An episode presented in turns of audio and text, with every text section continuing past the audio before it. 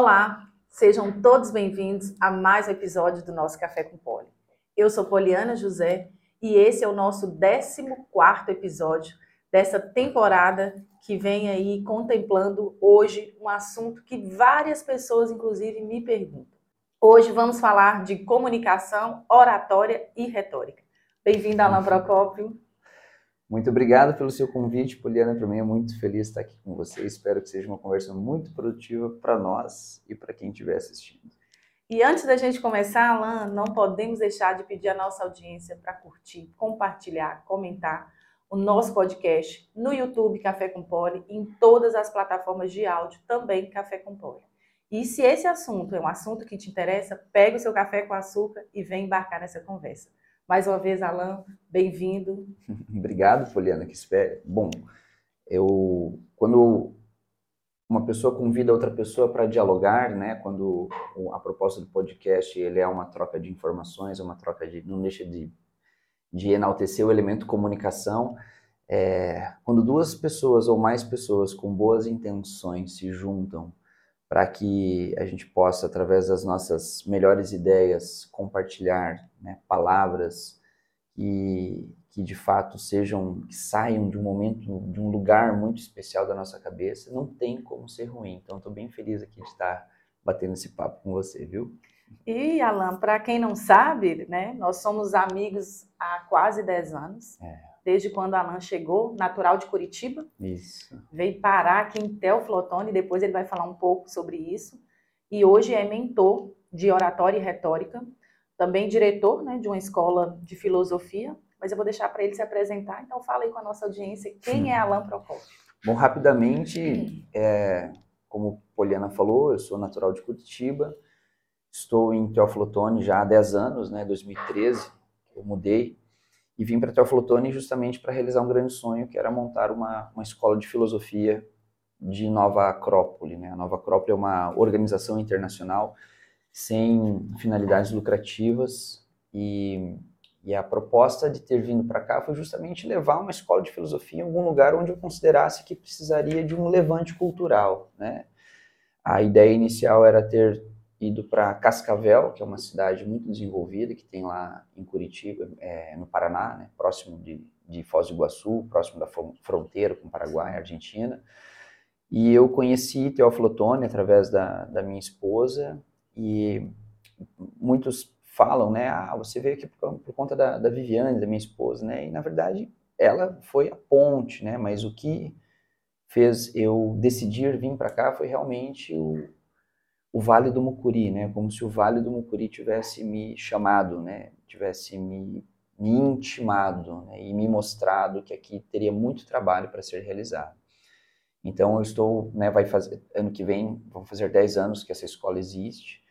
E, e profissionalmente falando, sempre trabalhei com, com a comunicação, dando palestras, mentorias, é, treinamentos em empresas, Atualmente aí estou formando em direito, né, justamente por essa relação da comunicação na área jurídica também. Eu vejo um nicho aí muito legal de trabalhar nesse sentido.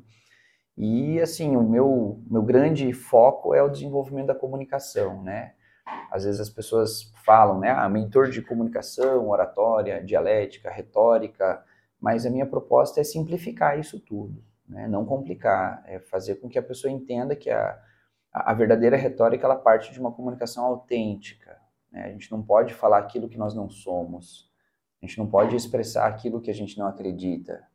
A gente não pode mentir, é, resumindo, né? E a gente mente. A gente sabe que a gente mente, né? Então, a minha proposta hoje, né? Eu posso falar que o meu grande objetivo profissional é ajudar as pessoas a fortalecer e reconhecer a própria vocação através da comunicação, né? Porque eu preciso saber qual parte minha fala as pessoas não sabem que dentro delas existem vários eus. Tem aquele eu que tem medo, tem aquele eu que tem vontade de fazer, tem aquele eu mais vergonhoso, tem aquele eu mais ousado. E de todos esses eus, tem apenas um que é o verdadeiro. Né? Tem apenas um que realmente te representa. Porque os outros são é, influenciados pelas nossas emoções e a gente sabe que quando a gente deixa as nossas emoções influenciarem a nossa comunicação, a gente não fala o que gostaria de falar. E fica é, guardando isso e acaba expressando coisas diferentes do que você de fato deveria expressar, e isso vai gerando uma, uma imagem mentirosa do indivíduo. Né? Então, é, a, o meu trabalho hoje consiste em ajudar o meu cliente, meus alunos, as empresas, as equipes, a entenderem que você precisa ser verdadeiro com você mesmo e com as pessoas que você está se relacionando.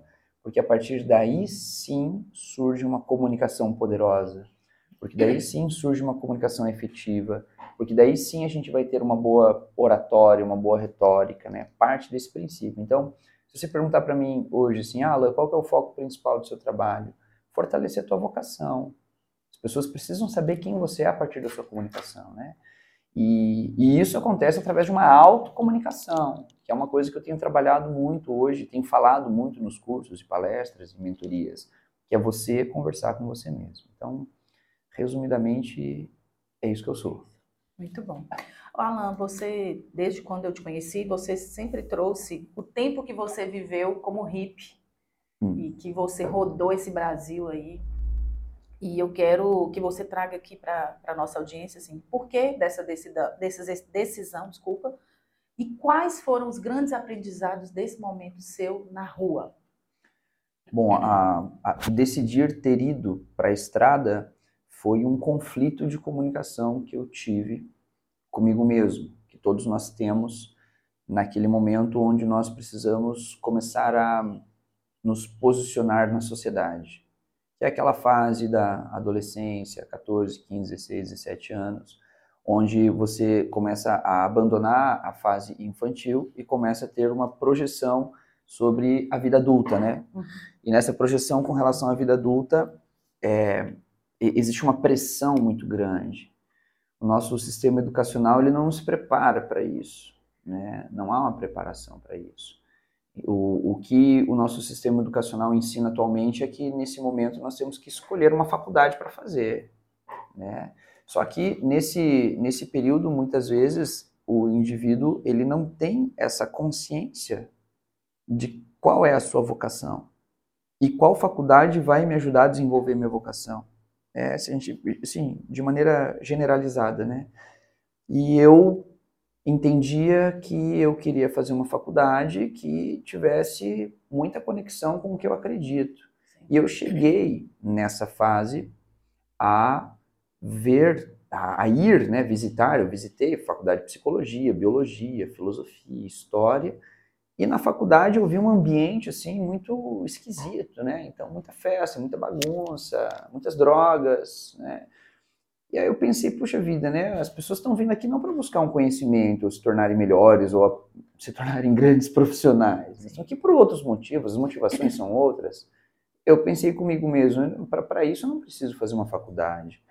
E eu fiquei com esse dilema, né? Até, e, e nesse, Qual idade que, que, que, esse conflito aconteceu? Isso foi com 15 anos, né? Certo. 15 anos. E aí, com 16 anos, meus pais me colocaram numa é, numa escola que era assim, né? Era um período integral, então na parte da manhã nós tínhamos o ensino médio, na parte da tarde aqueles preparatórios, Sim. aula show, aula com centenas de alunos, né? E eu vi o professor enlouquecido, dando soco no, no quadro e falando: olha, porque se você é, deixar de estudar um minuto, se você estudar um minuto menos do que o seu colega, o seu colega vai pegar a sua vaga na federal, não sei o quê, uma pressão louca, assim, né? Eu achei aquilo muito estranho. E nesse período, nesse período que eu estava nesse colégio, expoente, é, eu tive a experiência de ir para Pissarras, que era uma, uma praia em Santa Catarina, e eu sempre carregava o meu violão, eu era cabeludo, sempre gostei muito de rock and roll, e carregava o violão para tudo quanto é canto. E, e, nessa ocasião estavam ali os hippies, né? E e, e assim, o hippie não é o nome correto para isso, né? É, é, melhor falar artesãos de sim, rua, né? Sim. É, e tava aquele pessoal ali vendendo artesanato, tal, aquela coisa estranha, né? Aqueles cabelos diferentes, um aspecto que a gente vê assim sujo, né? Aquele tanto de, de, de artesanato no chão. E um deles me chamou, falou: ah, vem fazer um som aqui com a gente, traz o violão. É, eu tive uma mistura de medo e curiosidade, acabei indo. E, nesse, e nessa experiência, é, eu, eu, eu teve um cara chamado João, que foi o meu primeiro mentor. Porque esse cara, ele viu que eu estava curioso, né? E aí eu comecei a perguntar um monte de coisa para ele. Falei, cara, como vocês ganham dinheiro, velho? Como que vocês... Onde vocês dormem? Como vocês comem? E aí ele, ele mostrou a pochete dele e falou assim, ah, isso aqui tá cheio de dinheiro, cara. Isso aqui é um trabalho, né? Você pode viver de diversas formas aqui. Tem os caras que ficam mais largados, mas tem os caras que ficam o dia inteiro vendendo. E aí ele me deu. É um a... negócio, né? Cara, ele me deu a primeira lição de empreendedorismo, velho, da minha vida. Ele falou: olha, você tem que entender que no bolso de todo mundo aí tem dinheiro. Você só precisa fazer com que esse dinheiro saia do bolso dessas pessoas e entre no seu. E você vai fazer isso através disso. E aí ele me mostrou um parzinho de brinco. Ele me ensinou a fazer um par de brinco.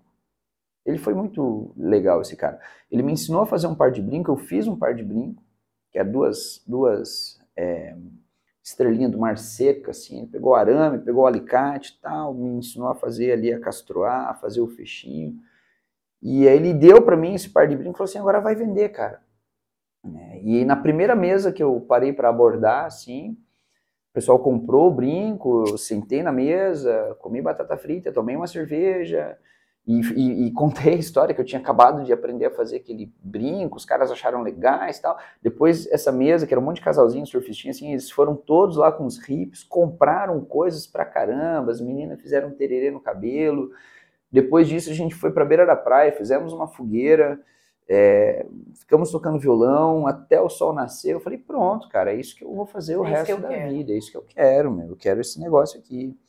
Voltei para Curitiba, anunciei isso para os meus pais e aí foi uma guerra, né? Toda, todo o processo de decisão é, importante, relevante, ele tem um conflito, né? Equivalente ao que você está projetando. E a ponto da minha mãe achar que eu estava doido e querer me levar para o psiquiatra, e, enfim. E aí fiquei alguns meses em casa tentando um diálogo amigável, tentando explicar para eles que eu queria Mas fazer isso. Ah, imagina né? teu filho falar um negócio vou desse para você, né? Eu não Sim. sei o que, que eu faria se minha filha, eu tendo essa experiência, chegasse, ah, pai, eu vou, tchau, 16 anos. Sim. Vou dar um rolê aí pelo Brasil com mochila, pedindo carona, com artesanato. Eu não, não sinceramente, eu não sei como seria a minha reação. A reação dos meus pais, obviamente, foi de resistência, né? até o ponto que não deu mais e eu saí. Saí e nessa, nessa saída é, eu tive os maiores ensinamentos da minha vida, né? Que, por quê? Porque meu pai não é rico, né? Minha mãe não é rica, mas eles sempre se preocuparam em dar excelentes condições para mim e para meu irmão. Então a gente estudava em escolas excelentes lá em Curitiba, sempre tivemos roupa lavada, roupa limpa, é, abria o, a geladeira, sempre tinha comida, Sim. tinha biscoito. Tinha uma tudo, vida confortável. Uma vida confortável, né? E, e, quando eu saí de casa, é, eu, eu, eu, eu não tive isso. E aí eu comecei a entender o valor de, de conseguir as coisas. O primeiro lugar que eu fui foi para a Ilha do Mel, que é uma ilha que tem lá no Paraná muito bonita, por sinal. E e eu cheguei com a mochila, vendi todas as minhas coisas e, e, peguei uma mochila, uma barraca, os artesanatos ali que eu aprendi a fazer, tudo feio ainda, não tinha muitas sim, mães. Né? Fui para Ilha do Mel nessa ilusão, né? E, e, cara, se não fosse um pescador lá, cara, que eu ajudava ele todo dia de manhã a passar a rede e pegar peixe, eu ia ter morrido de fome, cara, né? Porque não era do jeito que eu idealizei, né? E aí eu lembro que eu me arrependi, né? Nessa primeira semana eu tive um arrependimento, né? Eu peguei, fui lá no orelhão, 9041-333-6208, né? Que era o telefone casa. da minha casa. Ah, mãe, desculpa, me perdoa. Deixa eu voltar para casa, né? Por favor. Eu falei, que, que, cagada que eu tô fazendo com a minha vida, que besteira que eu tô fazendo com a minha vida. Ela ah, chorou pra caramba, vem, vai ser diferente. Aquela coisa toda. E aí eu voltei para casa, Durou uma semana eu ficar em casa. E aí, eu, e aí eu senti que era para ir de vez, mas aí a gente foi mais em paz, assim, né? Ela foi entendendo, né? né? E aí eu, cara, aí eu fiz o litoral de Santa Catarina, cara. Passei por todas as praias de Santa Catarina, fui pro Fórum Mundial Social lá em, lá em, em, em Porto Alegre. De lá eu consegui uma carona pro sul de Minas, fiquei rodando sul de Minas um tempão. Aí do sul de Minas eu fui para várias cidades de São Paulo, fui para São Paulo, Isso capital. tudo de carona, não? Às vezes carona, às vezes fazendo dinheiro. É, Aí, aí depois consegui um, uma, uma... Aí o que, que aconteceu? Essa história é interessante. Aí eu fiquei dois anos sem ver minha família, né? Ligava de vez em quando tal e tudo mais. E quando eu saí de casa, eu usava aparelho, né? Eu usava aparelho. Eu tinha o cabelo... É, meu cabelo era grande, mas eu cuidava dele? Então foi, foi essa cena, minha mãe viu eu saindo, saindo de casa assim. A primeira vez que fui visitar meus pais, que, que eu falei que eu ia passar depois em Curitiba, de dois anos. depois de dois anos, e que eu avisei eles, aí minha mãe foi com a minha tia me buscar na rodoviária. Quando ela me viu, ela virou as costas e chorou. Nem falou comigo, não me deu a palavra. Minha, minha tia ficou assim, por quê? Porque eu arranquei meus, meus dentes são tortos por causa disso, né? Porque eu arranquei o meu, meu, meu aparelho com, com alicate. alicate. então, né? E o meu cabelo, ele era bonito, eu, eu até levava uns condicionadores nas minhas viagens, mas eu fiquei numa comunidade lá no sul de Minas, que era a comunidade da montanha, assim, não entrava com nada, nenhum produto químico, nenhum produto industrializado. A única coisa que entrava lá industrializada era sabão de coco, um pH neutro que não sujava a cachoeira, e podia tomar banho na cachoeira, né? Aí meu cabelo começou a embolar, e eu ficava desembolando o cabelo, o cabelo era grande, grosso, assim. E aí chegou uma outra maluca lá e falou: Meu, esquece teu cabelo, velho. Né? Não, ah, deixa tá. endredar, deixa né? Ele, deixa, deixa ele embolar, aí você ah, vai entendi. separando. Então, então meu cabelo virou o verdadeiro dreadlock. Não é isso daí que o pessoal fica fazendo em, uhum em salão de beleza. Eu ve, a gente chama de Foi rasta... naturalmente. É, esses que o pessoal faz em salão de beleza a gente chama de rasta fraude, né? É uma fraude. Sim, lá, claro. Passa produtinho para fazer. Não, cara, o, o Rastafari ele é um ele é uma cultura de desapego, assim como os monges raspam o cabelo uhum. como uma forma de demonstrar um desapego, o rastafarismo, né, é um desapego ao cabelo. Então se deixa embolar, você só separa, você vai separando ele, né? Então ela, ela essa, essa, essa maluca, ela fez uma touca de, de tricô para mim e falou: "Ó, oh, cara, você só joga o cabelo dentro da touca". é, e aí eu fui jogando e ele realmente ele foi embolando naturalmente, então é, é natural, né? E aí eu fui separando os dreads assim. Então imagina, e colocava, pendurava pena, pendurava semente, sabe o Jack Sparrow? Chega... Sim, Jack Sparrow. Sim. É, eu era muito semelhante a isso. Aí quando minha mãe me viu na rodoviária e viu essa figura, ah, ela teve um choque muito grande, né? Meu cachorro não me reconheceu, eu lembro. Eu cheguei em casa, meu irmão me viu, abracei ele, meu pai me viu, me abraçou e minha mãe subiu, né? Era um, uhum. era um sobrado, assim, ela subiu, ficou no quarto trancada lá chorando e tal. Eu fiquei uma semana em, em casa, é, e aí eu, eu, na época tinha, tinha fotos é, reveladas, né? Eu carregava uma maquininha que se comprava, uma Kodakzinha assim, se comprava, tirava. Então tinha muitas fotos, muitos lugares. Do seu tempo, do tempo né, na rua. Isso, eu, era, uma, era uma descartável, assim, não sei se vocês lembram disso, cara. Era uma Kodakzinha descartável. E aí eu, devagarzinho, fui chegando à minha mãe, fui conversar, ah, mãe, eu tô feliz, né? tô tendo experiências de vida, tô tendo respostas, né? Pô, eu tive momentos assim de ficar muito tempo sozinho, na natureza. Sim, muito tempo, 20 dias. Teve um, um, uma cidade lá que eu andei 60 quilômetros sozinho, sem carona. Assim, é, ninguém sabe o que eu passei nesse período. Né? É até difícil de explicar. E, e, cheguei a montar uma ONG, né, cara? Porra, montei uma ONG em Alto Paraíso de Goiás, na Chapada dos Veadeiros, porque eu precisava, tinha algo latente dentro de mim que queria fazer isso que você está fazendo aqui com o Café com Pólio. Eu tinha, sempre tive esse negócio de, cara, o ser humano ele precisa se desenvolver. Sim. E lá em Alto Paraíso de Goiás foi ah, talvez é, o maior ensinamento de, desse, desse período que, que foi a sua pergunta, foi o fato de lá em Alto Paraíso de Goiás, quando quando eh, a gente alugou uma casa lá e essa casa acabou virando uma ONG, porque as crianças que, que viviam na região, era uma região onde tinha muita pouca cidadania.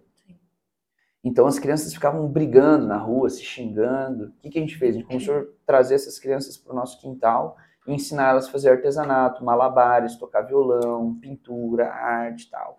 E aí chegou num ponto onde as mães elas saíam para o trabalho, levavam a criança no, no, portão nosso lá e deixavam com lanchinho, remédio, tipo uma creche, cara. Sim.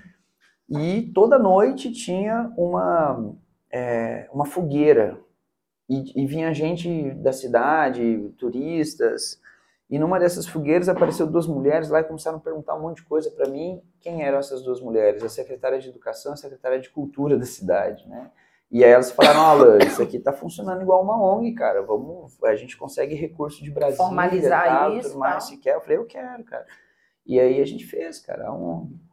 E aí o mais louco de tudo isso é que teve um momento que eu é, não vi mais sentido em nada disso. Teve uma hora que essa vida não fez mais sentido e eu voltei para Curitiba. E aí quando eu voltei para Curitiba, é, eu, eu falei, não, agora eu quero outra coisa, né? Agora eu quero uma nova fase, eu quero, quero outras coisas, eu quero, quero entender agora a sociedade, né? Porque eu, eu vivi numa, numa vida alternativa. E agora eu quero entender o que é a vida não alternativa. E, assim, para fechar minha resposta, é, com relação à comunicação, o que, que eu percebi? No mundo alternativo, independente da tua aparência, o que, que eu vi? Que tinham aqueles caras que davam certo e aqueles caras que não davam certo. E eu comecei a sacar o quê? Aqueles que davam certo tinham uma excelente comunicação. E aqueles que não davam certo não tinham uma boa comunicação. Quando eu voltei para Curitiba, eu falei, cara, se eu entender que no mundo capitalista, no mundo da sociedade normal, a comunicação tem o mesmo valor na, na vida alternativa, eu vou saber me virar. Sim. E foi o que aconteceu. né? Então você, você, você viu que eu fui transformando nesses, de- nesses 10 sim. anos. Só que, independente dessa transformação, da minha preparação, quem tem comunicação faz acontecer, cara.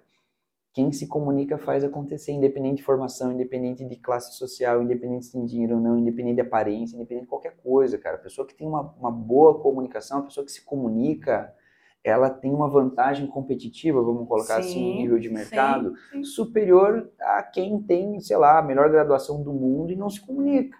Né? E aí eu fui construindo toda a minha vida a partir da comunicação, né? Aí quando eu voltei para Curitiba, fui me envolvendo com vendas e vendas é comunicação, totalmente. comecei a ganhar dinheiro, tal, tudo mais, falei pronto, né? E aí comecei a vender os meus cursos, minhas palestras, minhas É aí que surge esse Alan mentor? Aí que surge esse Alan Mentor, né? Foi quando, quando, na verdade tem um fato também, né, que aconteceu, que eu fui na Associação Comercial do Paraná para assistir uma palestra sobre vendas.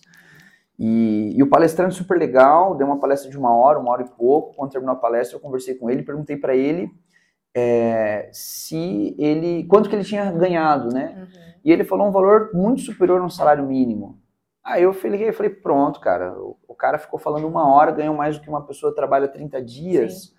É, eu quero isso também, né? E perguntei para ele como que fazia para eu poder dar uma, dar uma palestra, né? Como que eu poderia, como que eu poderia fazer isso? Ele me indicou, eu dei uma palestra na Associação Comercial do Paraná, não me pagaram, né? Não, fala, a gente abre espaço, a gente divulga, a gente divulga para os associados, mas nós não vamos te pagar nada, né? E aí eu dei essa palestra. Quando nessa palestra terminou essa palestra, um cara levantou, veio conversar comigo e perguntou para mim se eu dava curso de vendas, um treinamento de vendas. Eu falei que sim. Achei que não ia dar em nada. Esse cara entrou em contato comigo, me chamou, a gente conversou e eu falei, cara, a real é que eu nunca dei um treinamento de vendas. E ele falou assim para mim, eu preciso de um cara igual você. Eu preciso, eu preciso desse teu jeito de ser. Cara, aí eu falei, meu, o poder da autenticidade. Então, Sim. então o cara tá querendo me contratar, tá querendo me pagar por eu ser quem eu sou. Ah, eu vou me vender para uma empresa para ter uma Uma carteira CLT, assinada? Pra... Eu falei, de jeito nenhum, né? Porque eu tava pensando, o que, que eu vou fazer para ganhar dinheiro e tal. E esse cara me pagou. Quando esse cara me pagou, fez um boom na minha cabeça. Eu falei assim, pronto, é isso Aqui que é eu uma vou fazer. oportunidade. E aí, desde então, cara, isso vai fazer 17, 18 anos, cara, né, que eu trabalho com, com isso, desenvolvimento humano. E tudo que eu uso nas minhas, né, nas minhas mentorias, na minha assessoria, na- nos meus cursos, não são coisas que eu aprendi em livros ou em cursos. Foram, de fato, constatações que eu tive com experiências de erros e acertos que eu tive na minha vida. E, e isso me dá uma segurança gigantesca, né? Alan, mas aí, é, voltando lá no Alan de 14, 15 anos, até antes de sair né, de casa, Sim. você já tinha uma boa comunicação? Não, pela amor- Zero. Não, não tinha, cara. Mas como é que você conseguiu ser inserido junto com esse mentor, que foi o primeiro lá que você falou que é o João? Porque também você precisou se comunicar. Ah, tá, mas ele, onde né? que eu desenvolvi essa comunicação? Isso. Na estrada, cara. Cara, se você não vendia artesanato, você não comia. Se você não vendia Mas você artesanato. viu que isso era um ponto forte? Você, você conseguiu chegar nesse nível pela vida, né, que você Sim. levou, mas isso era uma habilidade que já vo- você já tinha Eu, e eu, conseguiu. eu acredito que não. que não? Eu era tímido, era mais na minha. Hum, entendi. Eu lembro minha infância. Eu se- sempre gostei de pessoas. Isso é uma verdade, né? Eu sempre gostei do ser humano. Uhum. Tanto é que eu levava muita gente lá em casa, desconhecida, minha mãe ficava louca né, com isso. Eu tinha uma dificuldade, o- o pessoal abusava muito de mim em termos de, de me enganar. Eu sempre fui Uhum. muito enganado. né? Eu lembro da minha infância, pessoas me- muitas pessoas me enganando, roubando Certo. meu doce, Sim, sabe? Nesse sim. sentido, né? Então, o que me deixou esperto, o que me formou em termos de comunicação, sem dúvida nenhuma, foi a estrada. Eu ir lá num, num posto de gasolina, conversar com o caminhoneiro e "Ô, velho, você tá indo para onde, cara? Eu, eu, eu posso pegar carona contigo? E receber não. Não, não, não. Até que um que fala sim. E aí eu- falei, pô, se um fala sim, é questão de, de tentativa Persistência. persistência, Sim, sim, né? Então, o- os perrengues que eu passei, e não foram poucos na estrada, me fizeram entender que se eu não corresse atrás das coisas, perdão, se eu não fosse correr atrás das coisas, ninguém ia fazer isso por mim. Entendi. Então, a minha comunicação, ela foi desenvolvida na estrada, né? Bacana. Não, não, cara, como, isso é importante o pessoal saber, cara. Comunicação é treinável, como qualquer outra habilidade, não, não tem. Às vezes as pessoas falam assim, pô, Alan, mas sua comunicação, minha comunicação não é boa, cara. A minha comunicação, se você pega uma pessoa eloquente, você vai ver uma comunicação boa. A minha comunicação não é eloquente, mas eu sei o que precisa ser, ter inserido na minha comunicação para chegar nos objetivos que eu quero em determinados elementos. Então, por exemplo, se eu tô, vou te dar um exemplo agora recente, que é um mundo novo para mim, que é a área jurídica. Tive que fazer um trabalho de ficar vendo audiências e fazendo relatório de audiências. E aí teve uma audiência que foi muito interessante, onde eu vi oratória no juiz, onde eu vi oratória dos advogados das duas partes. E eu fiquei morrendo de vontade de abrir o microfone, porque era online, né? De abrir o, o- o microfone para poder é, trocar ideia e querer né, falar um monte de coisas e falar "Ah, que legal que vocês estão fazendo, né? Sim. Esse oratório e tal. Sim. E me segurei. E quando terminou a audiência, o, o- o juiz deu por encerrada a audiência. Os, o, ficou na sala ainda os, os dois advogados e o juiz e eu. Eu falei, ai, cara, vou É arriscar. a abrir- oportunidade. eu vou falar alguma coisa aqui, cara. Aí eu abri o microfone, eu, com licença, eu posso fazer uma pergunta? Quem é você? O juiz, Sim, você, sim. quem é você?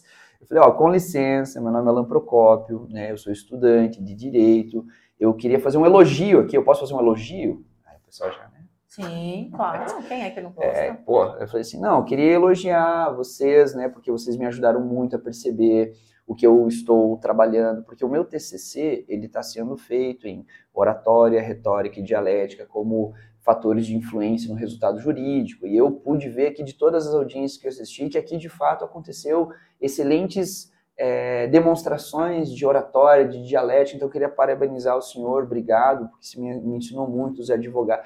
Ah, meu, aí o trocou o não é WhatsApp, comum, né? não, daí Você ele- de depois- audiências Não, e aí o que aconteceu? Eu pegamos, tro- trocamos Instagram, trocamos Legal. WhatsApp e tal, depois troquei ideia com esse juiz, ele é lá da comarca de Divinópolis. E depois fui conversar isso com as outras pessoas, os caras falaram, você tá louco, Alan? Que isso, meu? Isso não se faz. Que falta de postura, isso é antiético. Eu falei, antiético por, Por quê, quê? cara? Entendeu? Sim. Então, assim, as pessoas, elas. E isso, onde eu aprendi isso? Na estrada. Entendeu? Então pode estar o Papa, o demônio ou Deus na minha frente, que eu vou ser eu, cara. Eu não vou, ai, nossa, agora eu tô na frente Ah, de se Deus. o cara também não quisesse falar, olha, não, Ele ia falar, encerrou, não, cara, não e tem o tá que falar. bem, sim. não- eu não ia cortar os pulsos na banheira por causa disso. Sim, né? Então, assim, o, o E são pes- oportunidades, né? O Que quê, aí cara? muitas pessoas Ah, perdem, né? Exatamente. Muitas exatamente. pessoas Então, perdem. assim, o, o, o, o Alan Mentor, ele foi se construindo, né? Agora, essa, essa- esse estereótipo de mentor, ele, ele, ele surgiu depois que eu fui para Curitiba, eu comecei a dar esses treinamentos, né? E aí eu fui... Imagina, cara, eu cheguei aqui na cidade e ninguém me conhecia, velho. Fui batendo porta, ó, eu faço curso de oratória, deixa eu dar uma palestra na sua empresa aí e tal. Sim. Gratuita, né, Alan? Cara, Muitas. Eu fui em todas as faculdades aqui, cara. A única que abriu a porta para mim foi a Fenord, A Fenord. né? O Gustavo e a Carol, que assim também são pessoas muito especiais para mim, né? Que botaram fé. São, são, cara, dá para contar no dedo quem botou fé em mim. Uhum. Aqui no Teoflotone, uhum. quando eu mudei, né? Sim. E aí eu dei o primeiro curso de oratória lá na FENORD. Aí eu falei, pô, deu certo, cara. Aí eu comecei a fazer na, na, na escola, aí participou a Gal. Uhum. Lembra? Que até teve um evento um pouco sim, complicado sim. recentemente, sim. né? Sim, sim. É, e ela participou, e aí a Gal falou com a Mari. Mariane do RH. Mariane do RH. A loira, tá lá Sim, ainda? Tá. Uma irmã parecida tá, com ela? Isso. É. E ela entrou em contato comigo, vamos fazer, vamos fazer, vamos fazer, vamos fazer. Aí. Fizemos. Fizemos. Isso aí foi no primeiro ou segundo ano que eu estava no Teoflotone. E, e aconteceu umas conheci, coisas né? interessantes nesse curso, cara. Foi aí que eu te conheci. Foi, né? foi, é. foi. Eu foi, foi. Eu lembro que ah, enfim, é. vou falar. É, não vou falar. Acho melhor não. É, Alguns contratempos, né? Mas de muito aprendizado muito, também. Foi né? muito gostoso. Foi Alan, muito e aí você tem a escola, a Nova Acrópole. Sim. E onde ela aparece, né? Porque você trouxe ah, esse projeto para Teoflotone acreditando nessa transformação das ah, pessoas sem aqui. Sem dúvida, cara. Porra. Falar de Nova Acrópole é. Ai, ai. É. Quando eu mudei para quando eu voltei para Curitiba, aconteceram alguns eventos em paralelo, né? Um deles foi essa palestra, que eu fui em vendas, e outro foi quando me convidaram para assistir uma palestra na, na Nova Acrópole, né? Na verdade, já tinham me convidado várias vezes, eu sempre fui igual você. É, é, é, eu vou, tá? Duvido. eu vou. Duvido, né? Ah, sempre, não é filosofia, nada a ver tal. Até que teve uma palestra que foi sobre um tema que eu gosto muito, que é um tema de Beethoven, né? Uhum. E eu gosto muito de música, tal. Fui na palestra tinham duas pessoas, eu e a pessoa que me convidou, e o palestrante. E um monte de cadeira vazia. Falei, esse negócio tá estranho, né? E o cara deu a melhor palestra que eu vi na minha vida, como se ele estivesse falando para mil pessoas, assim, né? Aquilo me chamou muita atenção.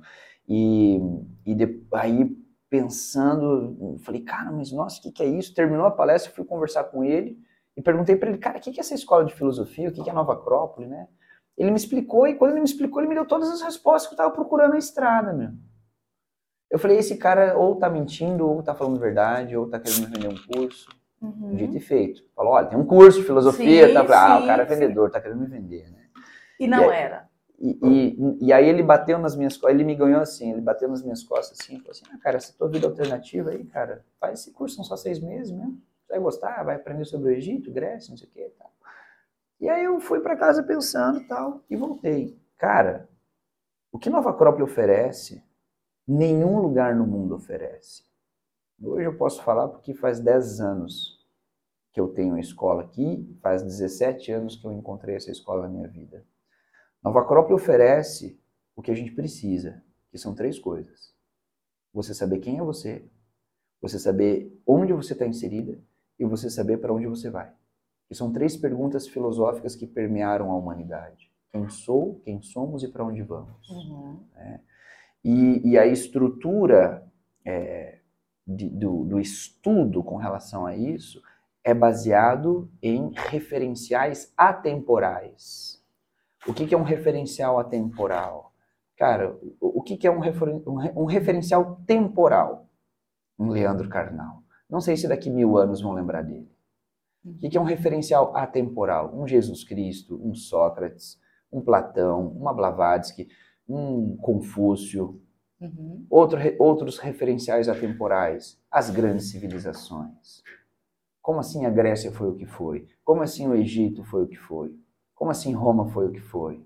Como essa tradição chinesa, a Índia, a antiga Índia, né? essas culturas antigas, milenares, o porquê que foi o que foi? Então, a, as, as referências que Nova Acrópole traz para aquele que começa a se envolver com a filosofia são referências atemporais. E qual é o efeito que isso gera no indivíduo? Você começa a ver o que há de atemporal em você. Em você. E aí a gente começa a perceber que a gente carrega um monte de mentira, que a gente carrega um monte de medo, um monte de insegurança, que quando você começa a despertar o que há de atemporal dentro de você, a sua atemporalidade faz com que esses medos, inseguranças, mentiras, eles comecem a ser dizimados. Né? Então, a, A, a missão de Nova Acrópole é a construção de um mundo novo e melhor a partir do desenvolvimento de um ser humano novo e melhor. O que a Acrópole fez comigo em um, dois, três anos, lá em Curitiba, foi uma transformação, nem transformação, uma transmutação. Você sabe a diferença dessas duas palavras? Não, explica pra gente. Transformar, você pode voltar. Por exemplo, se pega leite e Nescau. Você mistura, se transformou aquele leite com o Nescau, se transformou no, no chocolate Sim. quente, né, tal. Se você deixar ele parado por dias, naturalmente ele vai separar de novo. O, o, o pó do Nescau vai decantar uhum. e vai ficar o leite ali. É uma transformação, você pode reverter. Transmutação não tem como voltar atrás. É um processo alquímico, por exemplo, que utiliza-se dos elementos da natureza o fogo. Então, se você queima uma madeira, não tem como aquela madeira voltar a ser madeira, né?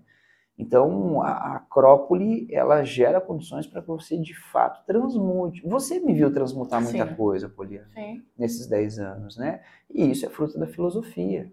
Então, quando, quando eu percebi que a filosofia, ela tinha esse poder de atuação para poder me fazer vencer meus medos e ter mais força para acreditar nos meus sonhos e objetivos, eu falei, eu não largo essa escola de jeito nenhum. E chegou um momento que o negócio foi tão forte que eu falei, eu preciso levar isso para algum lugar. Pra, começa a transbordar, igual o café com pó, é um transbordo, cara. Eu que te acompanhei esse tempo todo, vi Sim. esse negócio acontecer, isso, né? isso aqui é um transbordo, e, e, com muita resistência. Mesmo com resistência, a coisa transbordou, tá aqui, o negócio existe. Eu fiquei assombrado quando vim aqui, positivamente, né? E, e por quê? Porque transbordou, cara. Então, assim, a, a, filosofia, ela teve um momento que ela começou a transbordar, cara. Eu falei, cara, eu preciso, eu preciso levar isso para algum lugar, preciso levar isso para algum lugar. Alan, é. e aí uma curiosidade, tá? É, a filosofia e a comunicação, como é que entra? Ah, cara, se Jesus Cristo não tivesse se comunicado, como você ia saber dos ensinamentos dele, cara? Habilidade, né? Maravilhosa. Cara, Ai, é. sabe? Se, se, se um Sócrates não tivesse conversado com Platão... Totalmente ligado. Totalmente. Total, cara. E outra, o que faz hoje, eu posso falar para você, qual é o grande diferencial do curso de oratória do Alan Procopio? Hoje, que você tem que fazer de novo, você vê que está bem diferente. A questão filosófica. Por quê? Porque eu começo o curso hoje falando de retórica. A primeira coisa de retórica é ethos, você ser quem você fala. Você sabe quem você é. Se você não sabe quem você é, você não vai ter uma boa comunicação. Você pode ser uma enganadora, você pode ser uma manipuladora, você pode ser uma demagoga, né? Você pode ser uma hipócrita, mas não uma boa comunicadora. Então, assim, é, é, a, o, o, que está fazendo o curso de oratória hoje ser bom é a carga filosófica que ele tem nele. Que você conseguiu trazer. Né? Então, assim, onde que a filosofia entrei? Cara, a filosofia, eu falo que a filosofia salvou minha vida, cara. Porque se não fosse a filosofia, cara, eu ia ser um playboy, eu ia ser um materialista, eu ia ser uma pessoa que ia estar tá enganando muita gente para ganhar dinheiro, cara.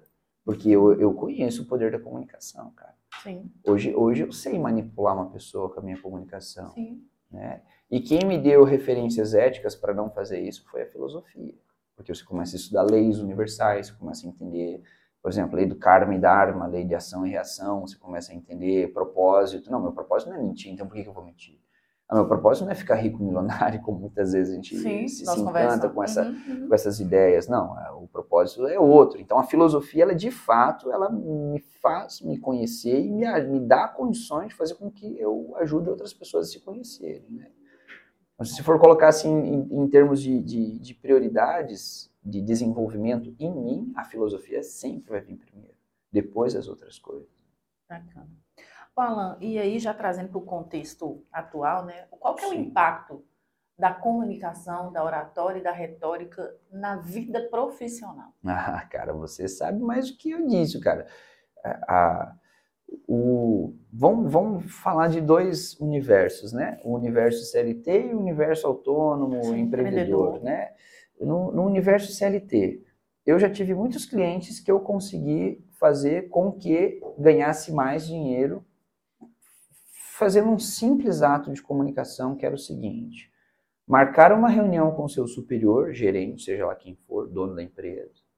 Nessa reunião, fazer um texto dentro de um documento onde nesse texto, o objetivo desse texto é, olha, o objetivo desse texto é conversar sobre o meu salário.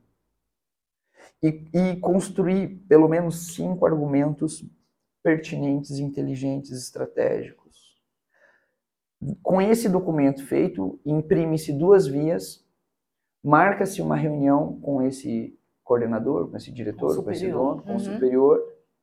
Nessa reunião, oferece esse documento para a pessoa, pega esse documento e lê esse documento junto com a outra pessoa. E depois abre para o diálogo, entendendo que no final desse documento há um pedido. Para quem, no direito, quando você faz uma petição, quando você vai entrar com uma ação, você faz um pedido, você pede coisas, né? Ah, eu quero isso, isso, isso. Mesma coisa, é uma petição. Você pede, né? Ó, por isso eu quero um aumento de salário, porque eu estou pensando em ir para outra empresa por causa disso, porque o, o salário é uma questão importante, depois sim. todos os argumentos, você se estrutura isso, né? você, você dá uma, uma organizada nisso, né? E aí, todos os meus clientes que fizeram isso conseguiram aumento de salário. Todos, todos, né? Isso é um exemplo da sim. comunicação. Um outro exemplo, como lidar com pessoas difíceis Cara, quem se comunica bem, cara, como eu falei, pode conversar com Deus ou o capeta, velho.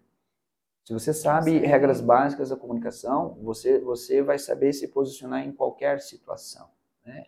Então, profissionalmente, se tem pessoas difíceis na tua equipe, o que, que, que, naturalmente, instintivamente a gente faz? A gente vai querer jogar fora essa pessoa. Distanciar. Ou, né? ou vai querer falar mal dela para outras uhum. pessoas, e isso vai gerando todo um, um, um magnetismo que vai interferir nos resultados de uma empresa, né? Então, essa pessoa que se comunica bem, pegar essa pessoa que é uma fruta podre e transformar ela numa fruta boa, isso acontece com a comunicação. Né? Então, é, saber lidar com pessoas difíceis é uma habilidade de comunicação. De comunicação. Exemplo: quando você quer falar não e fala sim, você é um hipócrita. Sim. Você é um mentiroso e um covarde. Porque você queria falar uma coisa e falou outra. Né? dentro do, do ambiente profissional, cara, você como líder, chega pro teu funcionário e fala assim, fulano, pode fazer toda tal coisa? Aí o cagão, que tem medo, que é covarde, fala assim, sim, posso, pode deixar, pode, fica tranquilo que eu faço. Você vira as costas e ele fala assim, nossa, que tirana, que saco, que sem noção, não sabe que isso, que tá...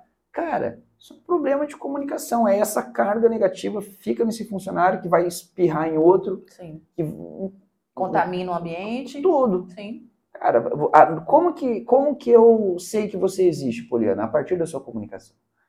Como que eu vou julgar você? O que, que eu acho da Poliana? Eu, o, que, o que eu vou criar? O que eu vou. A leitura que eu vou fazer de você é a partir da forma que você se comunica. Dentro de um, de um, de um trabalho profissional, o, o, teu chefe, o teu cliente, ele vai te ver a partir da forma que você se comunica. Né? Isso dentro de CLT. Dentro do empreendedorismo é pior ainda, cara, porque se você não se comunica, ninguém vai saber do teu negócio. Não você, não vai saber, você não vende, cara. É. Você não vende.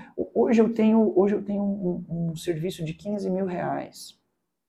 Os, os marqueteiros, Sim. fuleiros, tudo fuleiro, cara, esses marqueteiros de internet aí, pelo amor de Deus, cara, eu tô tendo cada vez mais asco disso, né? É, eles condenam a minha forma de fazer captação. Cara, qual é a minha forma de captação? Oi, tudo bem? Você tem interesse em fazer uma sessão experimental de comunicação oratória comigo? É isso que eu falo. 50 não respondem. Uns 5 respondem. Um eu agendo. Uma sessão experimental. Nessa sessão experimental, eu uso uma hora para quê? Para ouvir a pessoa, para mostrar o que eu faço e fazer uma experiência com ela. Depois que eu faço isso, no final eu vendo. Sim. Falo, olha, eu vou te mostrar aqui meus serviços. Quer continuar comigo? Assim, assim, assim, assim, assado. Cara, nisso eu peguei o deputado do Piauí, velho. Deputado federal do Piauí é meu cliente. Uhum. E não contratou só um serviço, contratou três. Porque contratou para ele, para a esposa dele e para assessor dele. Olha a minha cara de tristeza, Sim. porque eu Entende? Então, assim, e aí eu vejo pessoal empreendendo, eu vejo pessoas com ideias boas, né, Poliana? Deixando de dar passos grandiosos na vida, porque não estão colocando um ponto fundamental da comunicação que se chama ousadia. Ousadia. Eu falei muita besteira na minha vida. Eu, eu errei muito, mas sempre querendo acertar, Poliana. E, e, isso é como, sei lá, Deus, o destino, desse uma certa protegida. Sim, te ajudasse. É tipo, porque a intenção nunca foi ruim. Sim. Então, quando eu falava lá, não faça faculdade, a intenção não era ruim. É, era porque eu queria o bem da pessoa. Quando eu falava, fica com o nome sujo, não é. tem problema, o banco não precisa do teu dinheiro. Cara, a intenção não era ruim. Eu ainda acredito nessas coisas, mas eu estou melhorando mais a minha forma de Mas fez uma faculdade.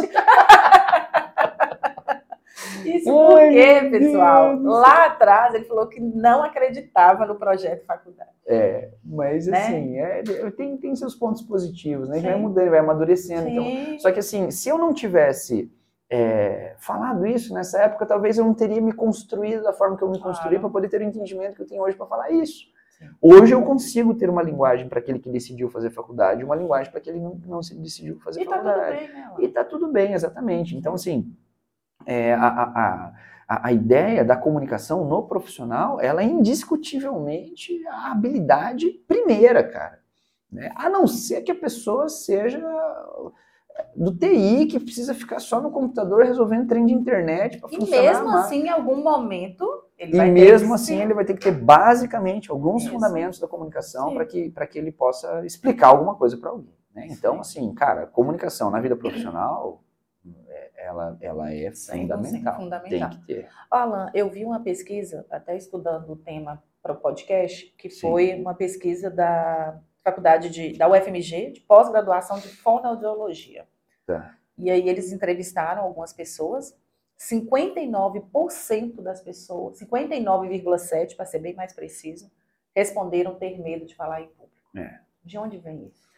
Eu, eu eu, é eu, usa, eu, usava eu usava muito essa essa fala e eu, eu hoje acredito que hoje eu falo da causa disso, né? Isso, isso daí é o sintoma, uhum. medo de falar em público. Mas qual é a causa? Qual é a causa da pessoa não falar em público? Que está muito ligado ao conhecimento. Qual, qual, não, qual é a causa? Qual é a causa? Eu te pergunto. Qual você acha que é a causa disso? A causa. A causa que faz com que a pessoa não queira falar em público. Acho medo do julgamento. Medo. Medo, né? Medo. É. Medo. A e medo... alguns medos, né? Dentro... Cara, assim, o medo é a grande causa de todos os desequilíbrios psicológicos, emocionais e mentais. O medo, né? Como não nos ensinam a com, a, a lidar com o medo, a gente acaba sendo refém do medo, né? Então, o que eu entendo hoje não é que as pessoas têm medo de falar em público. Elas têm medo de assumir a responsabilidade de ser quem elas são publicamente. Porque quando ela tem consciência de que ela está em evidência, as pessoas vão ver quem ela é. Sim. Né? E, só que a pessoa ela esquece que ela já é julgada, vista, percebida desde o momento que ela saiu da barriga da mãe. Só que quando você pega um microfone, está num podcast, está gravando um vídeo, está no palco, está dando aula, você fica em evidência. E essa evidência ela gera uma carga magnética muito forte. Né? E, e, e se você é quem você é, você não vai ligar para isso. Agora, se você não é quem você é, cara, te ferrou, meu. Vão ver tuas mentiras, vão ver tuas fraquezas, vão ver que você está nervoso. Não, peraí, por que, que eu tenho que ficar. Qual é, qual é o sentido lógico de você ficar nervoso em público? Não tem sentido lógico. Né? Não tem sentido lógico. Agora, sim, se eu é, não tenho, se, se, eu, se eu não para para pensar que não tem nenhum sentido lógico, eu dou espaço para as emoções. Sim. Então, assim, a grande causa do pessoal não falar em público, ou não ter uma boa comunicação, ou não falar o que pensa, é o medo, cara. E aí entra um pouco, uma palavra pesada, eu usei muito na aula ontem de filosofia. É uma palavra pesada, mas a gente tem que refletir sobre ela, que é a covardia. Se você tem algo para falar e não fala, você está sendo o quê, cara? Corajoso não, né? Então, assim, é uma reflexão que a gente tem que fazer, né? De fato, a gente precisa é, enfrentar os medos, cara. A gente precisa ser corajoso para ser alguém na vida, cara. No mínimo, você tem que ter coragem para assumir quem você é. No mínimo. Senão, você está sendo um, uma mentira ambulante. Alan, e aí, para a audiência entender um pouco, fala para a gente assim, quais são os passos, uns três passos, quatro passos, cinco passos, essenciais para uma boa comunicação? Primeiro, primeiro, primeiro, autocomunicação. Você tem que aprender a conversar com você mesmo, uhum. com você mesma. Você precisa saber quando você está mentindo e quando você está falando verdade. Primeiro, você tem que reconhecer as mentiras que você está falando para você mesmo. Você precisa saber onde o medo está te segurando, impedindo você de tomar decisões. Isso, isso acontece e você não é nem com Deus. É você com você. É você olhar no espelho e falar assim, aí, Poliana, quando que a gente vai dar o salto? Entendeu? Eu olhar no espelho e falar assim, ela, vamos tomar decisão? Então, a autocomunicação é o primeiro passo. Depois começa a comunicação externa. E aí, aí entra a oratória, que aí mais três passos. Uma boa postura, ideias organizadas e equilíbrio emocional. Né? Então, assim, eu vejo que esses quatro elementos, eles garantem um, um bom comunicador, né? A então autocomunicação, você conversar com você mesmo, uhum. depois uma boa postura, depois ideias organizadas e equilíbrio emocional. Então, tudo isso antes de falar. Percebe que aí não está falando fala. Sim. Ou voz, ou entonação, entonação nada disso, ou né? dicção, né? né? Isso aí deixa para os fonoaudiólogos isso, Sim. né? É, é, isso é prévio, né? Então você tem que conversar com você primeiro, o que, que eu vou falar, por que, que eu vou falar, para quem eu vou falar, como eu vou falar, em quanto tempo eu falo. Depois, postura, que não é marketing, é você ter uma boa postura. Sim. Né? Eu pô, vou falar, então vou me arrumar para falar. O que, que eu vou falar? Vou começar falando com o quê? Vou começar como? Qual a introdução, qual o desenvolvimento e como eu vou terminar a minha fala? Tem pessoas que acham que comunicação é falar, falar, falar. Não, é falar o suficiente. E equilíbrio emocional para eu saber o que eu vou fazer com ansiedade, o que eu vou fazer com nervosismo, o que eu vou fazer com medo, o que eu vou fazer se eu sentir que na audiência tem alguém que me quer mal, né? Ah, teve um, um, um, teve um clube da oratória, né, onde eu fui fuzilado, né, pelas pessoas que estavam no ambiente e, e pelas pessoas que estavam participando. Né. Uhum. E ali, se a pessoa ela não tem um mínimo, se ela não tem um, minimamente uma base técnica do que fazer com isso, a pessoa surta. Desequilibra. Desequilibra. Uhum. Desequilibra, né? Então, assim, é, às vezes as pessoas falam, nossa, mas não, não, parece que você tem medo, né? Não parece que você tem vergonha. Não parece... Cara, eu tenho tudo isso, cara. Eu tenho ansiedade, tenho medo, tenho tudo isso aí. Só que eu sei o que fazer com isso. Eu sei para onde, lidar com isso, onde né, colocar isso, né? Uhum. Que é uma coisa nova que eu ensino no curso, sem precisar gritar e xingar. Muito bom. Porque isso deu muita polêmica. Deu, mas eu sou polêmico. Né? É, faz parte do Alan Procon. Fala um pouco né, da retórica, porque você mudou esse contexto do seu, do, do, seu curso de mentoria, porque ele era comunicação e oratória. Isso.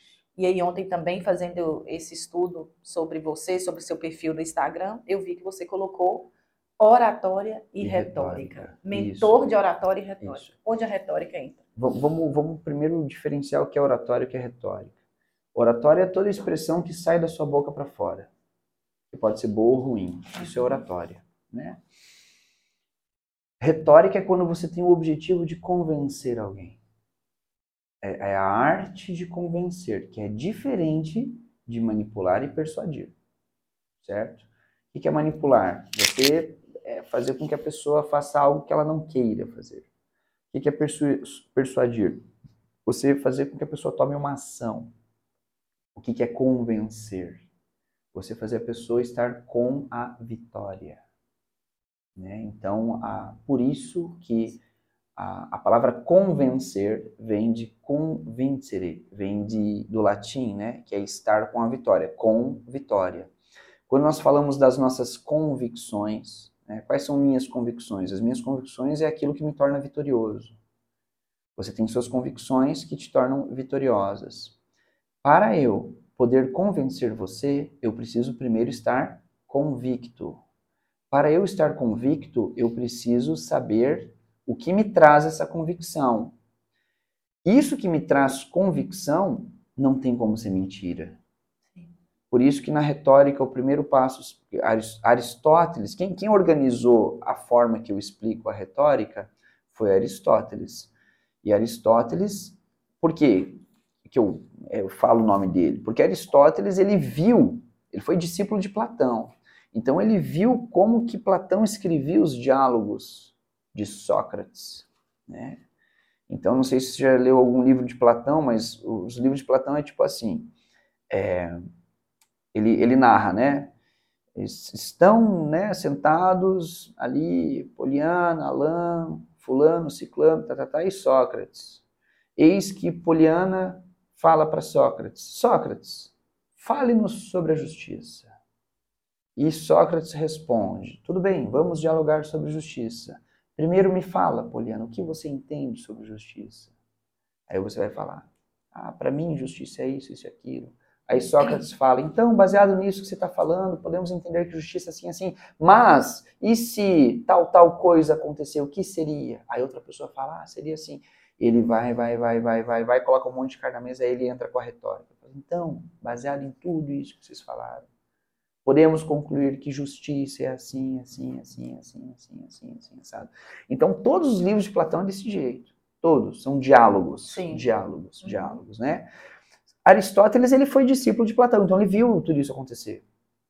E outra, Alexandre o Grande, que foi um imperador que com 23 anos teve um império maior do que o Império Romano. Sim. Quem foi o professor dele? Aristóteles. Aristóteles. Então imagina. Quem é um Joel J perto de um Aristóteles? Sim. Entendeu? Com todo respeito a um Joel J. É, então, assim, é, é, Aí ele escreveu um livro da retórica. O nome do livro é Da Retórica. Esse Da Retórica, ele explica o que, que você, como comunicador, precisa colocar na sua comunicação para que aconteça a retórica. E a primeira coisa é ethos, que significa ética. Você não pode falar algo que você não viva, que você não seja. Então você tem que ser o que você fala. Talvez por isso que eu fui, de certa forma, protegido pelas coisas que eu falei, porque era o que eu era. Era o que eu era. Eu não poderia falar tudo bem, façam faculdade se eu não acreditava naquilo. Sim. Hoje meu discurso pode ser diferente porque eu mudei e vou continuar mudando. Pode ser que daqui a 10 anos Mude eu fale outras coisas, sim. entendeu? Então, assim, é, é, ethos, ele é o primeiro passo. Você ser ético naquilo que você fala, você ser verdadeiro, verdadeira naquilo que você está falando. Ethos. Depois entra patos, que significa paixão, envolvimento emocional. Uhum. O meu magnetismo emocional tem que ser de acolhimento. Eu tenho que ser querido. Eu tenho que ser tranquilo. Certo. Eu tenho que, eu não posso ser violento. Eu não posso ser mal educado eu não posso ser um pé no saco, eu não posso ser arrogante. Sim. Eu tenho que transmitir uma vibração emocional positiva, de, de acolhimento. Né? E o terceiro passo que ele coloca na retórica é logos, hum, que diz logos. respeito, logos, uhum, né? Uhum. Que é que é a fala lógica, né? Você tem que falar coisas com cabimento, com argumentação, com, com começo, meio e fim. E a lógica é o que hoje em dia as pessoas usam muito ou só patos ou só logos e acabam esquecendo de etos. No marketing, né? O que, que você vê a partir desses três elementos no marketing? Qual é o que é mais utilizado? Etos, patos ou logos? Patos. Patos. É. Você, é. vai... você fica só no emocional, só no emocional, é. só no emocional. Né? Então, então a retórica ela, ela precisa ter esses três elementos, esses três ingredientes: etos, patos e logos. Quando se constitui um discurso com etos, patos e logos, você não precisa forçar nada. A pessoa se convence. Se convence a partir das suas convicções. Por isso que eu considero assim que é, é a coisa mais importante que uma pessoa que quer se comunicar bem precisa aprender. Imagina dentro de uma empresa, um líder. O que, que, um, que, que o líder vai fazer com sua equipe? Ah, preciso que vocês façam isso, isso, isso, isso. Tá, não, peraí, calma aí. Vamos inserir etos, patos e logos no discurso do líder. Gente, olha só, na minha vida eu entendi que um líder é assim, assim, assado. Como eu estou entendendo, estou fazendo assim, assim, assado, tá, tá, tá, tá, tá, tá. Quero que vocês entendam que eu não sou dono da verdade. Sim. Cara, esse, essas falas dentro da orientação de um líder faz toda a faz diferença. Toda a diferença claro. Faz toda a diferença. E não, e vai só no... E, e aí, pegando o gancho na liderança, né, independente de onde você lidera, que eu Sim. falo que a gente lidera a nossa casa, lidera Sim, o sim, trabalho, os filhos, né? Como que a comunicação é importante. Sem dúvida, pô, sem dúvida. A educação do filho, Do filho, cara. É filho. isso, né? É o que garante muita O que garante uma boa relação humana é a comunicação, cara. Isso é fato. Muito bom. Alan, para quem quer aprofundar um pouco mais sobre comunicação, oratória e retórica, né? Que livro que você indica ou que você tenha lido por último e agora Uhum. e que você acha assim, é um, é um livro para o iniciante, para aquele que tem um pouco mais de dificuldade, que ele possa ler e conseguir interpretar e agir. Cara, livro, assim, ho- hoje eu tenho lido muitos livros jurídicos, né? É, você está nesse momento. Então, assim, né? não é um livro para quem quer começar, mas para quem, pra quem quer, quer, quer começar bem a, a se comunicar, eu vejo que teria que ser um livro sobre os diálogos de Platão, são excelentes para ver como ele se comunica. O Bhagavad Gita, que é um livro indiano, onde coloca um diálogo entre um guerreiro e um mestre. Sim. Todos os livros que possuem diálogos são excelentes livros de comunicação, até um romance, cara. Um Harry Potter, um Senhor dos Anéis, Sim. né? Eu, eu vejo que é isso, porque não existe uma fórmula poliana. né? A pessoa ela vai ter que desenvolver a forma dela se comunicar. Eu não gosto desses livros que te ensina como se comunicar bem. Tanto é que o- o- hoje o meu curso de oratória, ele não ensina, ele, ele mostra o que a pessoa deve fazer do jeito dela. Então hoje eu defendo a ideia que o tímido tem uma boa comunicação, o ousado tem uma boa comunicação, um o vergonhoso tem uma boa comunicação, né? Então assim, eu não tenho um, um livro assim para indicar, né? Falar, ó, esse livro que vai ser o primeiro passo para você. Eu- o, que, o que eu oriento, né, para quem está assistindo, busque ler os diálogos de Platão, o banquete que fala do amor, que é um livro pequeno, muito legal, é uma é- é- trata-se de uma de uma mesa de pessoas discutindo sobre o amor, diálogo, né? Ou a República de Platão, que é um pouco mais pesado, um pouco mais polêmico, mas também fala-se através do diálogo como que constitui-se uma cidade perfeita, uma sociedade perfeita, né? Olha que diálogo interessante. Interessante. né? Então, se você vai lendo diálogos, você vai começando a, a, a entender como que funciona essa fórmula do diálogo e começa a, a aplicar por osmose na sua vida. E, e faz o curso de oratória. Cara, eu tô vendendo um curso de 37 Eu reais, ia falar cara. para você É um trazer isso aqui Um curso a tri- audiência. Cara, eu, eu tenho um curso gravado de 37 reais, Completo, né, Alan? onde eu ensino o básico para a pessoa se comunicar Sim, bem, cara. Sim. Sabe?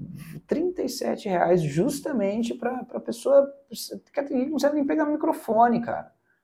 Sabe? Não sabe o que fazer com as mãos. E tá onde a gente falando. encontra esse curso? Já Link fala na aí. bio, pô, link na bio. Qual que é seu Instagram? Alan? Eu, Alan Procópio. Vão lá, eu, Alan Procópio.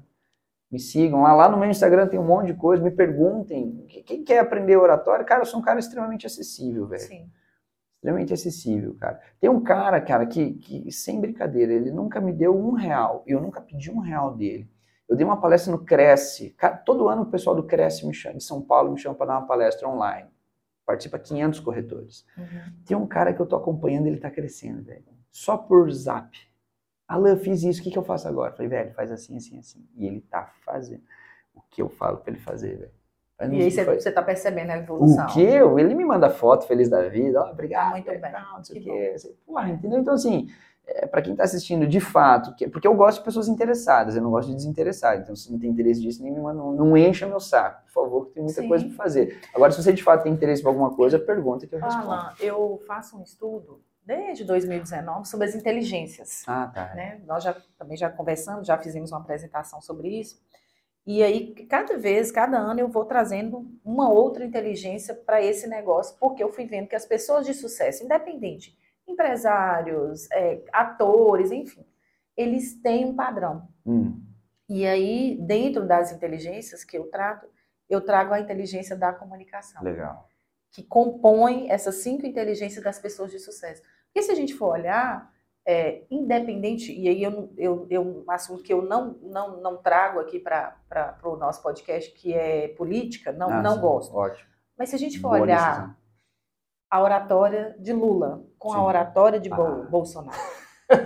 E, e aí eu te falo, assim, sem questões, nada a ver com política, mas falando da comunicação, Sim. E eu te falo também que desde quando eu fiz o curso de oratória, eu comecei a. A ver. É. E aí isso fica, me instiga. Então, claro. quando eu vejo qualquer discurso, e aí hoje de manhã eu te falei da entrevista que eu estava ouvindo do Alexandre de Moraes, mas a forma como ele fala, a entonação, o que ele fala. Quando o cara perguntou algo que deixou ele desconfortável, ele entrou com a brincadeira. Aham. Eu percebi, não ele é sério, mas Aham. ele fez uma, uma brincadeira e, e saiu fora da pergunta. Então também, como que a gente sai fora de Claro. algumas perguntas que nos deixam desconcertados? E eu fico observando todo É. mundo na comunicação. E eu vejo que o quanto dessa inteligência faz parte das É pessoas de lógico, sucesso. Sem dúvida, cara. Tem que. A, a pe- a pessoa, é, como dizia Chacrinha, né? Quem não comunica se estrumbica. Isso é um Sim. fato, cara. Você, de- desde você começar uma relação amorosa, é, um diálogo entre casais, uma, um, um- um conflito que precisa ser, ser resolvido, Resolvido, sim. uma mágoa, um perdão é uma comunicação, sim. Um pedido de desculpas é uma comunicação. Um elogio é uma comunicação, uma ofensa é uma comunicação, uma proposta é uma comunicação, sabe? Então, assim, é, dentro da cadeia evolutiva, nós observamos que o ser humano, uma das do, do que faz com que ele tenha o, o seu nível evolutivo é a comunicação, né? Que pode destruir ou construir, que pode fazer uma guerra ou pode trazer paz, né? Então, a própria questão do livre-arbítrio, né? se a gente pega lá a história de Adão e Eva, Deus comunica. Façam tudo menos isso. né? E fizeram o que Deus falou que não era para fazer.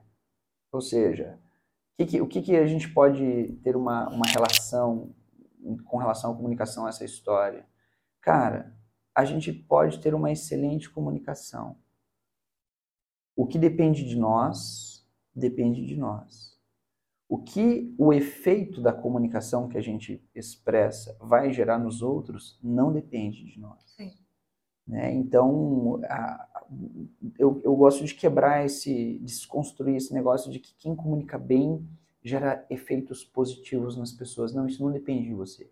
Muitas Agora- vezes pode ser negativo. Muitas vezes pode ser negativo. Agora, o que ou não vai fazer efeito nenhum. Nenhum. É, mas o que é importante é como diz Platão, muito pior do que sofrer uma injustiça será a causa dela, que nós não sejamos injustos de expressar coisas que nós não queremos expressar. Que a gente possa sempre expressar a verdade, sempre expressar quem nós somos, sempre expressar a, a- a verdade nua e crua, por mais que doa, por mais que seja difícil, por mais que aquilo vai gerar um conflito. Mas eu considero que a verdadeira comunicação, e assim os mestres foram e deram a vida, e, e deram a vida, cara é, por, pelo que acreditavam, pelo que ensinavam. Né? Se pega um exemplo de um Cristo, cara, ele poderia simplesmente falar: não, não sou nada, deixa eu tranquilo aqui e tal. Mas deu uma vida. Mas deu a vida por aqui. Fala, não, para de falar que você é filho de Deus, cara, senão você vai para a cruz. Tá bom, eu não vou deixar. Sócrates, cara, fala, os discípulos de Sócrates chegaram para Sócrates e falaram assim: cara, você, você pode fugir. Ele falou assim: por que, que eu vou fugir, cara? Se o meu amor pelas leis é tão grande e a lei está falando que eu preciso ser executado, tá bom. Olha isso, cara. Né? Então, ele poderia mentir para ele mesmo. Sim. Né? E quantas, quantas vezes a gente está num trabalho que não gosta?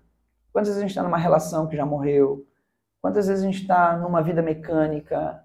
Porque não tem coragem de assumir uma comunicação, de falar, não quero mais isso. Chega, Sim. bater na mesa e falar assim, meu Deus, cara. Né? Então, então eu defendo a ideia de que a comunicação ela é libertadora, cara. A comunicação ela, ela é, é- é- ela é uma- um, um elemento que faz com que você construa a tua vida do jeito que você quiser. E através da comunicação você consegue fazer isso. Muito bom. Chegando no final do nosso podcast, Alan, e a gente ficaria aqui uma manhã inteira, com certeza, falando sobre um tema que eu gosto, você enquanto especialista, é, e a gente vai para o momento café com pole mesmo. O que, Tá. é que não pode faltar no seu café? De comida? De estrutura, de alegria, o que, é que não pode a, faltar? amizade, cara. Amizade não pode Você é faltar. cafezeiro também, que eu Eu sei. sou. Amizade com café. Com café, isso aí. É. Qual foi a melhor coisa que aconteceu para você neste ano? Já que a gente está em Ai, dezembro, meu ano de reflexão. Ai, ai. Nesse ano, cara, a melhor coisa. Aconteceu tanta coisa boa, cara. Deixa eu escolher aqui uma boa. A melhor coisa que aconteceu foi. foi ter conseguido, tem a ver com a escola de filosofia, né? Ter conseguido despertar mais voluntários que estão me ajudando lá na escola. Isso foi a coisa mais importante que aconteceu, sem dúvida nenhuma. Porque agora eu tenho pessoas que estão, ou seja, é como se eu tivesse multiplicado, assim, sabe? Você tem braços, né? Exatamente. Tem, uma rede de Isso apoio. foi a coisa Uhum. mais importante que aconteceu, sem dúvida nenhuma. Legal. Normalmente as pessoas lembram de você pelo quê? Fala aí. Por qual motivo as Você- pessoas normalmente lembram de você? Eu volto a pergunta para você. Por qual motivo você lembra do Alan Procópio? Eu acho por essa, por me fazer descobrir uma Poliana, uma nova Poliana. Ah, que bom, cara. Fico feliz. Então pode ser essa a resposta. Você é grato pelo quê, Ana? ah, pela vida, cara. Por essa aventura maravilhosa que é a vida, com altos e baixos, com alegrias e tristezas, com essa possibilidade de conhecer pessoas maravilhosas, de ter relações humanas. Por isso, cara, pela vida. Qual que é a frase que caminha com você é, desde muito tempo ou que você percebeu assim, nossa, essa frase é uma frase que se parece comigo? Certifica-te de que és um fator de soma na vida das pessoas de que você participa. De Marco Túlio Cícero. Eu, Repete pra gente? Certifica-te de que és um fator de soma na vida das pessoas de que você participa. É isso é o, é isso, cara. Esse é fazer. Alan Procópio. É, Essa soma é Alan Procópio. Obrigada, Alan, por Eu estar aqui com a agradeço. gente. Nossa audiência tem certeza que vai amar esse bate-papo. E mais uma vez, para te encontrar, eu, Alan Procópio. Pa... Gente, o curso de oratória é maravilhoso, custa R$ 37 É, reais. só comprar. 37 reais. Então, muito obrigada, Alan, muito obrigada, KG Publicidade. Esse foi mais um episódio do nosso Café com Poli. Beijo grande para vocês. Valeu, tchau.